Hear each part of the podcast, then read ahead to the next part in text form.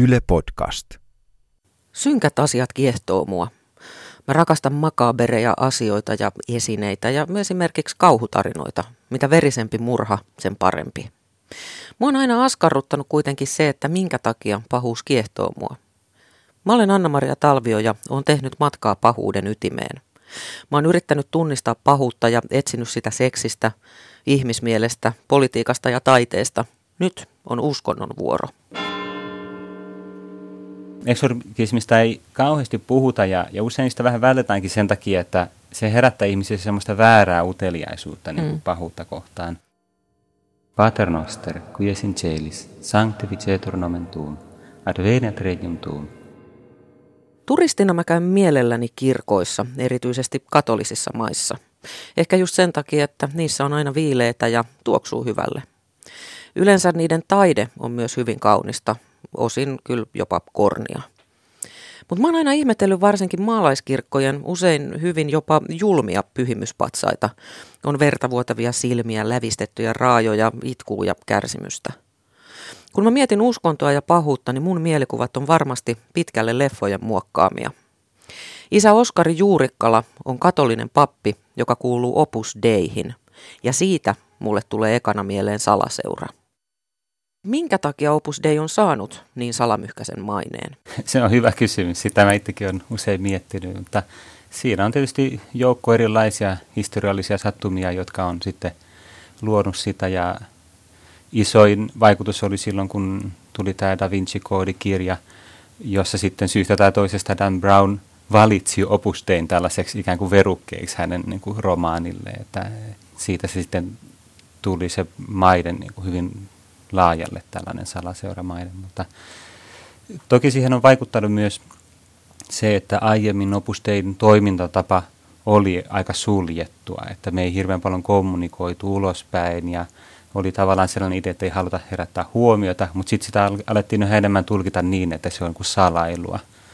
E, siinä on tapahtunut iso muutos oikeastaan sen Da Vinci-koodin jälkeen, että me ollaan kokonaan muutettu sitä toimintatapaa ja pyritään olemaan hyvin avoimia ja kutsumaan ihmisiä ja että ihmiset näkee sitten sitä niin kuin arkea, joka on hyvin normaalia kuitenkin. Miten katolinen kirkko määrittelee pahuuden? Hyvä kysymys. En tiedä, onko helppoa määritellä. Yksi määritelmä pahuudelle on sellainen, että se on hyvän puutetta siellä, missä hyvää tulisi olla – se on ehkä vähän pliisumääritelmä, mutta toisaalta se on tosi hyvä sikäli, että siihen sisältyy se, että hyvän pitää jotenkin olla aktiivista. Että ihminen pyrkii hyvään luonnostaan. Mutta meissä on saman aikaan joku semmoinen hämmentävä hauraus. Että se helposti se hyvän pyrkimys jollain tavalla murtuu erilaisten vaikeuksien keskellä tai sitten huonoista vaikuttimista voi vääristyä ja, ja, ja masentua. Ja joskus sanotaan, että pahalle riittää se, että hyvät ei tee mitään. Se on todella totta, että, että täytyy olla aktiivinen ja puuttua silloin, kun on mahdollisuus puuttua ja auttaa ja tukea muita ja kannustaa muita hyvään. Myös sen takia, että hyvä ja paha ei jakaudu silleen, että ihmiset on hyviä ja pahoja niin kuin Hollywood-elokuvissa, mm, mm. vaan venäläinen kirjailija Solzhenitsyn ilmaisi sen tosi hyvin. Se sanoi, että kumpa olisikin niin, että pahat ihmiset olisi vain jossain tuolla ja me voitaisiin eristää ne ja tuhota ne, mutta hyvän ja pahan välinen raja kulkee jokaisen ihmisen sydämessä. Ja se on kyllä aika syvällisesti sanottu. Jokaisessa meissä on niitä elementtejä silloin tällöin ja, ja kaikki me tarvitaan apua siihen, että me oltaisiin oltais hyviä ja parempia eikä, eikä annettaisi pahuudelle tilaa.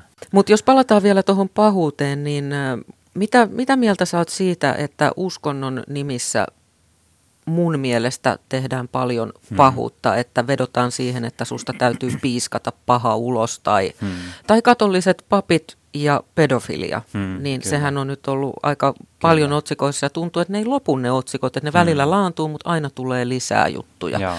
Niin eikö tämä ole niin kuin ääripahaa? Kyllä, kyllä. Kyllähän se on siis ihan kaikista pahinta ja just se, että uskonto ja Jumalan nimi ikään kuin otetaan mukaan pahuuteen. Et esimerkiksi kun yksi tämmöinen toinen ajankohtainen ilmiö on, kun puhutaan näistä islamin nimissä tehdyistä terroriskeista, niin sitten heitä kutsutaan marttyyreiksi, mm. mikä on ihan niin kuin vääristä. Et marttyyrilla sitä sanaa käytettiin varhaisessa kristinuskossa semmoisia, jotka todistaa uskoa, joka on uskollinen niin kuin Jumalalle.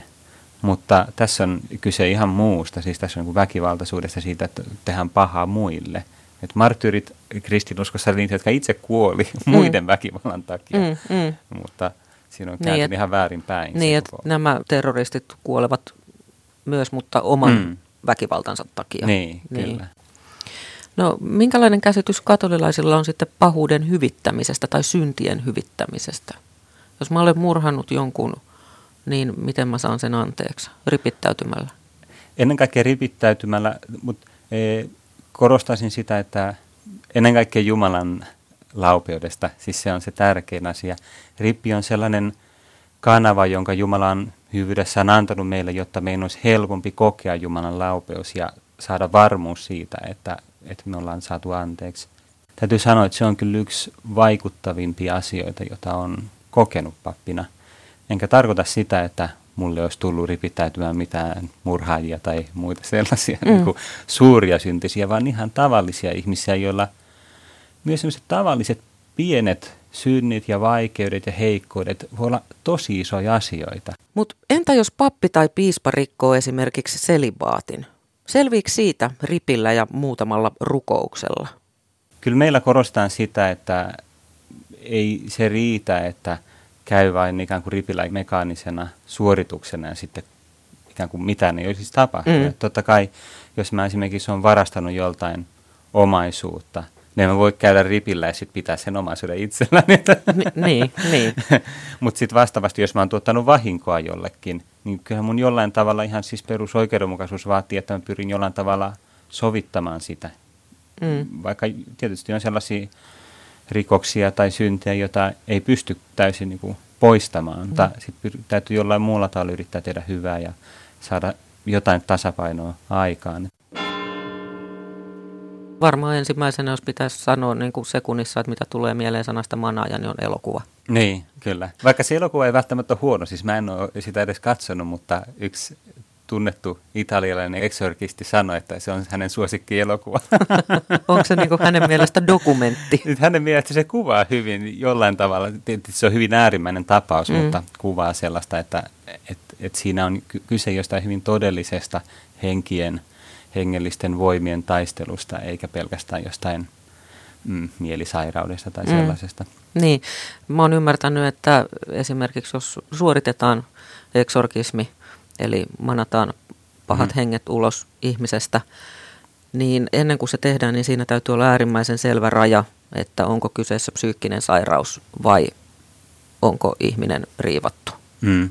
Siinä vaaditaan paljon kokemusta tietysti ja usein siinä on pappi tai useampia pappeja, joilla on kokemusta ja sitten myös e, psykiatri Eh, ja he niin kuin haastattelee sitä asiakasta ja, ja pyrkii arvioimaan. Et useinhan se aloite tulee siis ihmisiltä itseltään, jotka kokee, että mu, mussa on jotain outoa tai mulle tapahtuu jotain outoa ja mä epäilen, että on jotain tämmöistä ikään kuin niin sanottua demonista vaikutusta. Ja, ja tietenkin monissa tapauksissa näin ei ole, vaan se voi olla tietysti erilaista niin kuin mielenterveyden ongelmaa tai masennusta tai muita sellaisia asioita tai jotain sairauksia. Mm. Niin, no voin hyvin kuvitella, että esimerkiksi joku aivokasvain niin. ilmaisee itseään hmm. ihmisen to- käytöksessä tietyllä hmm. tavalla. Toisaalta e, täytyy muistaa, että eksorkismi, ainakin siis mitä katolisessa kirkossa tehdään, ei ole millään tavalla väkivaltainen asia, että se on rukoilemista. että siinä siunataan sitä henkilöä, siinä luetaan jotain evankeliumista, lausutaan isä meidän rukous. Ja sitten jos arvellaan, että on syytä siihen eksorgismiin. Siinä sitten lausutaan ääneen tiettyjä rukouksia, mutta ihan normaalin äänen ei siinä mitään edes huudeta tai muuta sellaista. Ja, ja myös kokeneet eksorgistit korostaa sitä, että, että vaikka ilmenee sitten joskus hyvin näkyvästi se, että on jonkunlaista tämmöistä pahaa voimaa siinä, joka vaikuttaa siinä ihmisessä ja voi olla hyvin aggressiivinen, että se todella muuttuu se ihminen, niin silti sitä ei pidä millään tavalla vihata, päinvastoin pitää rakastaa ja siunata, että koska se on se, mitä, miten Jumala suhtautuu meihin, mm. ja, että Jumala ei vihaa ketään. Eksorkismissa on sitten käytössä ymmärtääkseni rukousten ja ihmisten läsnäolon lisäksi myös vihkivedet, mm. erilaiset ää, kristilliset symbolit. Symbolit, joo, joo. joo. Koska jollain tavalla näyttää siltä, että silloin kun on kyse tämmöisestä mm, pahasta voimasta tai hengestä ihmisessä, niin, niin se vieroksuu ja kokee jonkunlaista kärsimystä, kun se näkee esimerkiksi krusifiksin tai tämmöisiä symboleja. Että, ja se aiheuttaa sille sellaista, että se niin kuin ei, ole, ei halua olla siinä ihmisessä. Mm. Mm. Epämukava. Se on, joo. joo. se on hyvin hämmentävää tietysti, että miten tämmöistä on. Et katolinen kirkkokaan ei myöskään väitä, että se täysin ymmärtää, että nämä on niin kuin kokemusperäisiä asioita, joissa jotenkin yritetään sitten hahmottaa, että mitä tulisi tehdä. Onko sulla tietoa, kuinka paljon Suomessa harjoitetaan eksorkismia? Ei mulla mitään lukumääräistä tietoa. Varmaan aika vähän, koska meillä on vain yksi eksorkisti. Mm, kalenteri buukattu täyteen. niin. Mutta kyllä, kyllä, kyllä meille asiakkaaksi tai meidän eksorkistille tulee asiakkaiksi myös luterilaisia ja muita, e, että ei pelkästään katolilaisia, koska luterilainen kirkko ei e, tätä tarjoa tällaista. Et esimerkiksi ortodoksellahan periaatteessa on myös eksorkistia, niin kun, mä en tiedä miten he Suomessa toimii, mutta heillä on sama perinne. Eksorkismista ei kauheasti puhuta ja, ja usein sitä vähän vältetäänkin sen takia, että se herättää ihmisissä semmoista väärää uteliaisuutta niin kuin mm. pahuutta kohtaan. Niin. Vääränlainen uteliaisuus pahuutta kohtaan. Kun mä etsin haastateltavia tähän jaksoon, niin yllättäen löysin kaverin nimeltä Titus Jelm. Miehen titteli kalskahtaa komeesti. Reader in Sociology University College Londonissa. Eli Titus on sosiologian tutkija, jonka erityisaiheena on uskontososiologia. Ja toi ei ollut se juttu, mikä muhun teki vaikutuksen, vaan se, että miehen väitöskirjan aiheena oli satanismi. Satanismi, missä tavallaan, tai oikeastaan siinä ei siis uskota millään tavalla minkäännäköiseen niin kuin henkiolentoon nimeltä saatana, vaan saatana on ikään kuin tällainen metafora sille niin kuin luvalle tehdä asioita, jotka korottaa itsen niin kuin ihmisen siihen asemaan, mikä se, mikä se ansaitsee.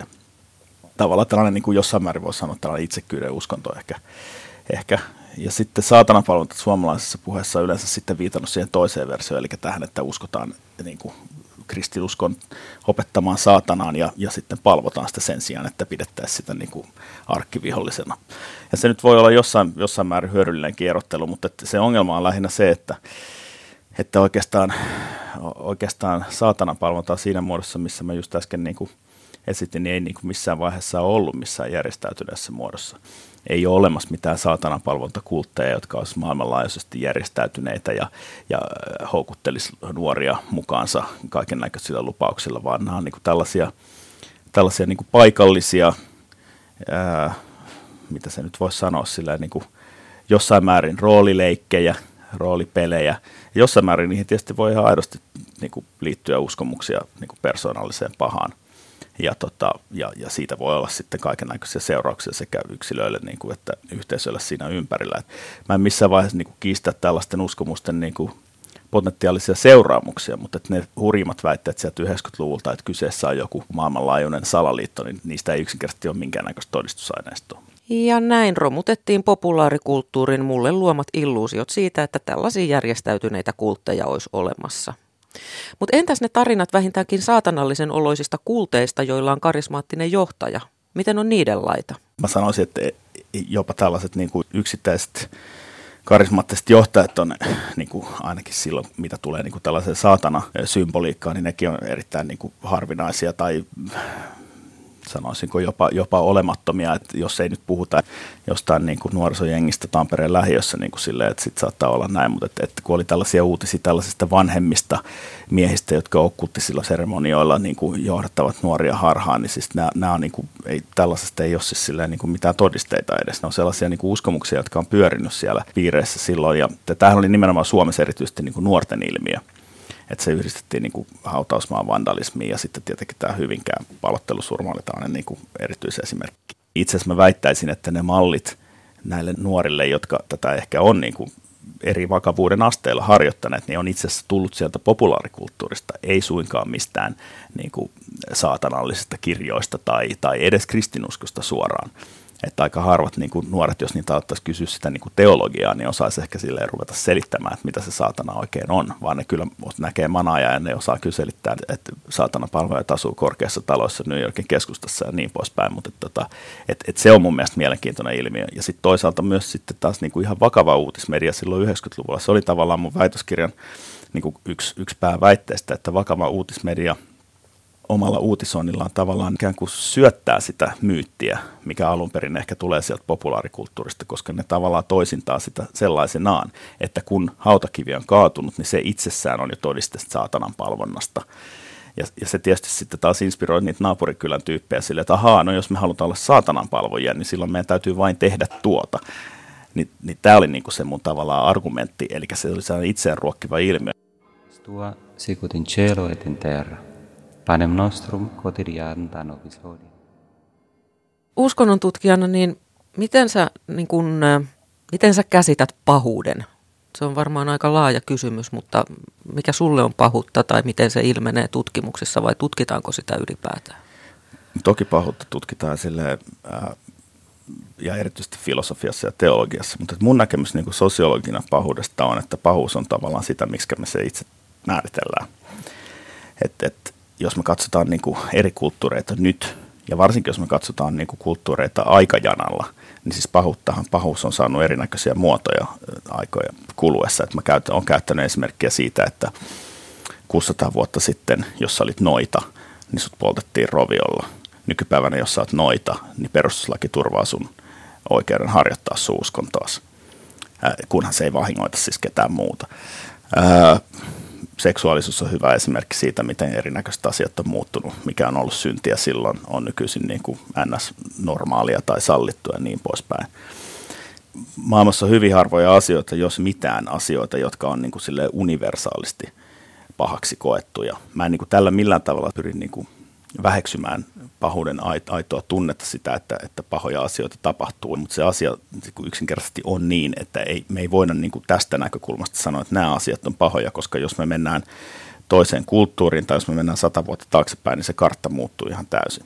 Ja sitten toinen niin kuin pointti tavallaan, mihin uskontoihin liittyen mun mielestä on tärkeää, on se, että kun nyt erityisesti islamiin – sattuneesta syystä tässä maassa ja Euroopassa ylipäätään ja, ja siinä ilmapiirissä, mikä oikeastaan maailmanlaajuisesti vallitsee, niin erityisesti puhutaan siitä, että – että onko niin kuin islam paha uskonto ja näin poispäin. Se on mun mielestä aivan siis järjetön kysymys.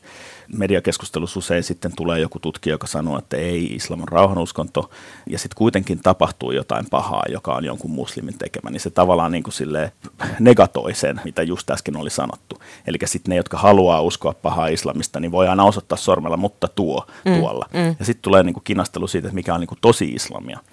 Niin mun mielestä se on niin kuin aivan turha kysymys, vaan mun mielestä on, mun mielestä on yksinkertainen niin kuin sosiologinen fakta, että uskontoa voidaan käyttää sekä hyvään mm. että pahaan. Kun puhutaan sosiologisesti, niin silloin sillä on väliä, että missä yhteiskunnallisessa kontekstissa se pahuus tapahtuu. Eli silloin niin voidaan ajatella, että muslimin terroriteot Euroopassa, niin kuin niihin voidaan pyrkiä niin kuin löytämään sosiaalisia syitä, syrjäytymistä, mitä tahansa, rasismia ja niin poispäin joskus ne on hyviä ne selitykset, aina ne ei ole siis hyviä. Mä väitän, että kaikki sosiaaliset selitykset niin tyhjentää mm. esimerkiksi terrorismia täysin, mutta, mutta silloin se kysymys ei ole siitä, että onko se oikea islamia tappaa islamin nimessä, silloin, koska silloin ruvetaan puhumaan teologiasta. Et ne sin ducasin tentationem, sen liberanos samalla. Amen. Selvä. Mutta nyt mua kiinnostaakin tietää, että onko islam saatanasta. Islamin tutkija ja opettaja Suad Onniselkä, miten muslimit käsittää pahuuden? Mikä islamissa on pahuutta? Tota, esitit kyllä niin pahan kysymyksen heti tähän alkuun, että et tota, mä tuossa matkalla tänne mietiskelin, että mitä se pahuus itsessä on niin kuin islamin näkökulmasta. Ja, e, islamissa ihmisellä on siis vapaa tahto ja ihminen voi valita, tekeekö hän oikein vai ä, loukkaako hän esimerkiksi toisten ihmisten tai eläinten oikeuksia ja, ja nämä, mun mielestä nämä oikeuksien loukkaaminen on se, mikä johtaa sit siihen pahuuteen. Mutta se pahuus itsessään, niin, niin, niin sen, sen niin kuin haastava voimahan on se, että me tarkastellaan aina siitä omista lähtökohdista. Ja, ja tota, kun me ajatellaan meidän yhteiskuntaa, sitä epäoikeudenmukaisuutta, mitä siinä yhteiskunnassa on, niin sehän ei ole Jumalan luomaa, vaan, vaan sehän on ihmisen itsensä tekemiä valintoja kollektiivisesti tai sitten yksin riippuen minkälainen, minkälainen järjestelmä, yhteiskuntajärjestelmä on. Ja, ja eihän Jumala ole esimerkiksi luonut köyhyyttä tai, tai nälän hätää äm, tai ihmisoikeusloukkauksia, vaan ihmiset itse niin kuin omilla teoillaan äm, voivat niin kuin joutua siihen tilanteeseen. Joskus ehkä sitä tehdään tietoisesti, mutta varmaan mm, pää, niin kuin pääsääntöisesti tehdään niin kuin ajattelematta asioiden seurauksia. Ja totta kai islamissa on myös syntiin lankeamisen käsite. Eli on ollut se täydellinen paratiisi ja, ja siellä on ollut Adam. Ja myöskin sit islamissa on käsite niin kuin enkeleistä ja jinneistä ja myöskin niin kuin saatana on, on islamissa. Ja saatanan karkotus sieltä paratiisistahan alkoi juurikin sillä, että Jumala loi Adamin maasta, maaperästä. Ja saatana eli Iblis, niin hän koki, että hän on parempi kuin Adam ja ylpistyi eikä suostunut kumartaa ja siis kyseenalaisti Jumalan luomistyön. Ja sitä kautta sitten karkotettiin. Ja myöhemmin sitten myöskin ihmisellä, jolla, jolla Adamilla ja, ja Eevalla, jolla oli vapaa tahto, niin söivät sitten tästä puusta hedelmän, jota, jota ei olisi saanut syödä. Nämä samat aspektit niin kuin löytyy kaikista näistä kolmesta uskonnosta, juutalaisuus, kristinusko ja islam. Ja ehkä eniten niin kuin hämmästyttää, kun puhuit, että muslimeista on tullut melkein synonyymi niin kuin pahuudelle länsimaisessa kulttuurissa nyt 2010-luvulla, niin monikaan ihminen ei ymmärrä, että, että tämmöinen teologinen ajattelutapa on hirveän samanlainen näissä kaikissa kolmessa. Ja muslimit itse kokevat tulevansa siis samasta traditiosta. Ja sitten länsimaisessa kulttuurissa tällä hetkellä rasismin käsite on ehkä muuttunut sit sellaiseksi, että puhutaan, että muslimit ei pysty niinku kulttuurisesti sopeutumaan länsimaiseen yhteiskuntaan, kun taas me muslimit näemme, että me olemme tästä samasta kulttuurisesta ja uskonnollisesta taustasta. Puhut sä nyt tutkijana vai muslimina? Varmaan niin kuin sekä että. Mm. Et tota, aina kun lähdetään niin kuin uskonnollisiin teksteihin ja niiden tulkintaan, niin pitää muistaa, että tulkitsija on oman kulttuurinsa ja maailmankuvansa vanki, että mä olin kuitenkin suomalainen ja tämä Suomi on mulle se konteksti, jota kautta mä lähestyn ja myöskin sit mä oon jollakin tavalla myöskin koulutuksen pilaama, eli suomalainen koulutusjärjestelmän läpikäynyt tuonne yliopistoon saakka, että totta kai se vaikuttaa siihen mun käsitykseen pahuudesta tai sitten esimerkiksi tämmöisestä niin kuin hengistä. Mun mielestä se on kuitenkin hirveän vaikea käsittää, oli uskonto mikä tahansa, jos se oikeuttaa tappamaan toisen, eli tavallaan uskonnon varjolla, niin voidaan, voidaan kivittää ihminen tai mestata tai mitä niitä nyt tapoja onkaan. Koranissa on selvästi ihmisen tappaminen kiellettyä ja, ja se on niin iso synti, että jos, jos ihminen tappaa toisen ihmisen, niin se on, se on kuin olisi tappanut kokonaisen ihmiskunnan. Myöskin ihmiselämän pelastaminen on niin, niin iso ja hyvä asia, että se on vastaavanlainen kuin olisi pelastanut koko ihmiskunnan. Tämä niin antaa ehkä vähän sitä skaalaa. Sitten toinen asia, mikä tulee tämmöiseen niin kuin, äm, oikeuden toteuttamiseen. Minkälaisia tuomioita yhteiskunta niin kuin antaa rikoksen tekijöille.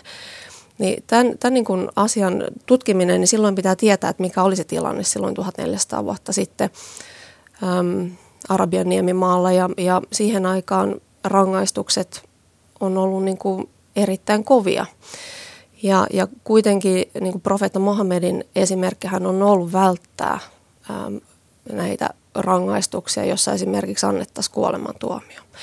Kuolemantuomiohan ei ole myöskään, myöskään tota, mitenkään tuntematon käsite länsimaisessa yhteiskunnassa. Ja meillä on edelleenkin tämmöisiä niin sanottuja sivistyneitä maita, joissa kuolemantuomiota kuitenkin niin kuin otetaan käyttöön. Ja se on, se on sellainen yhteiskunnallisen keskustelun paikka, että et onko se toteutettavissa vai ei ehkä niin kuin islamilaisen lainopin isoin haastehan on se, että, että aikanaan kun se on lähtenyt kehittymään, kun islamilainen valtakunta on niin kuin laajentunut maantieteellisesti, niin siellä on yritetty ottaa huomioon niitä paikallisia tapoja. Ja, ja profeetan esimerkkihän oli siis niin kuin joko hyväksyä tai kieltää paikallisia tapoja, joita oli. kuitenkin sitten oikeusopin kehittyminen, sehän pysähtyi tuohon 1200-luvun loppupuolelle, jonka jälkeen siinä ei ole tapahtunut enää suuria merkittäviä muutoksia. Ja kun meidän maailma on muuttunut siitä päivästä niin paljon niin kuin kaikkinensa, niin on myöskin varsinkin kun länsimaissa asuvilla niin kuin muslimeilla on iso kysymys siitä, että, että tarvitaanko tällaista niin sanottua vaikka euro-oikeusoppia.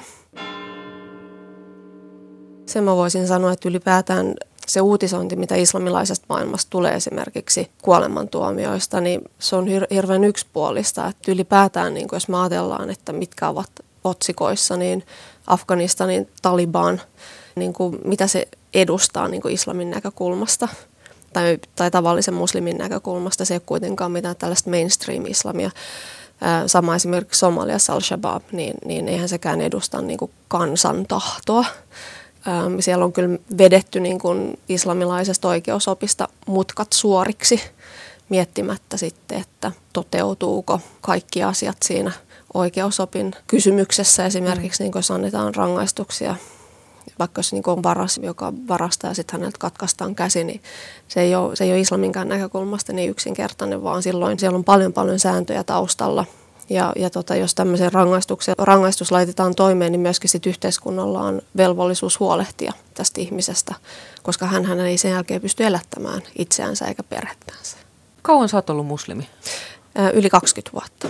Mun mielestä sä oot kauhean veikeä kombo, kun ajattelee, että tosiaan niin kuin sä sanoit, että sä oot suomalainen ja sä oot helsinkiläinen ja oot sä ollut evankelis-luterilaisen kirkon jäsen? Joo, Joo. olen. Eli sulla on niin kuin tavallaan kokemus sieltä ja sitten sä oot muslimi ja sulla on pitkä kokemus siitä. Niin tota, mikä on sun oma käsitys pahuudesta? Oma käsitys pahuudesta on, on ehkä se, että, että mä näen, että, että, tai minkä takia mä esimerkiksi olen muslimi, on se, että, että ihmisen pitäisi pyrkiä kehittyä hengellisesti ja henkisesti koko elämänsä ajan. Ja, ja mä luulen, että se, mitä sä kysyt, mitä mä ajattelen nyt, niin mä oon ehkä ajatellut kymmenen vuotta sitten eri tavalla. Mä tuun ehkä kymmenen vuotta myöhemmin tulevaisuudessa ajattelen eri tavalla.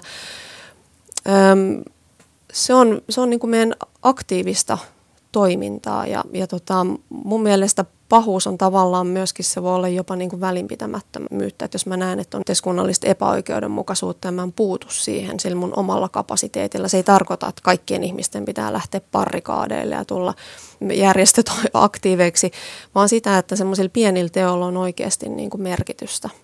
Ja se on toisaalta ehkä myöskin aika lohdullinen ajatus, että ihmisen ei tarvitse parantaa koko maailmaa, mutta omilla pienillä teoilla – voi tehdä, sillä on, iso, sillä on iso merkitys se, että mitä mä ajattelen vaikka muista ihmisistä. Jos mä näen, että joku onnistuu omassa elämässään, että kadehdinko mä sitä onnistumista vai ajattelenko mä sille, että jee, että se on tosi hyvä juttu ja sitten on meille kaikille jotain niin kuin positiivista.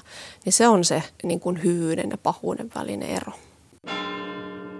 Ihmisten on aika vaikea loppupeleissä kuitenkin erottaa omaa kasvukulttuuriaan ja sitten niinku tavallaan sitä uskontoa uskontona.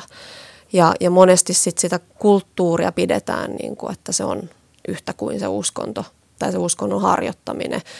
Ja, ja tietysti nämä niin kuin aiheuttaa väärinkäsityksiä ja, ja joskus aika niin kuin hurjakin asioita, että jos mennään sinne Afrikan mantereelle, niin, niin siellä on sekä kristinuskon juutalaisuuden että islamin ja animistien niin kuin nimissä, niin ollaan esimerkiksi naisten sukupuolielimiä silvottu ja kaikki tekevät sitä oman niin kuin uskontonsa vuoksi ottamatta selvää, että kuuluuko se aidosti siihen uskonnolliseen traditioon vai ei. Mutta sitten myöskin sen niinku tavan katkaiseminen, että ymmärretään, mistä on kysymys, niin se, ne, on, ne on todella niinku vaikeita kysymyksiä.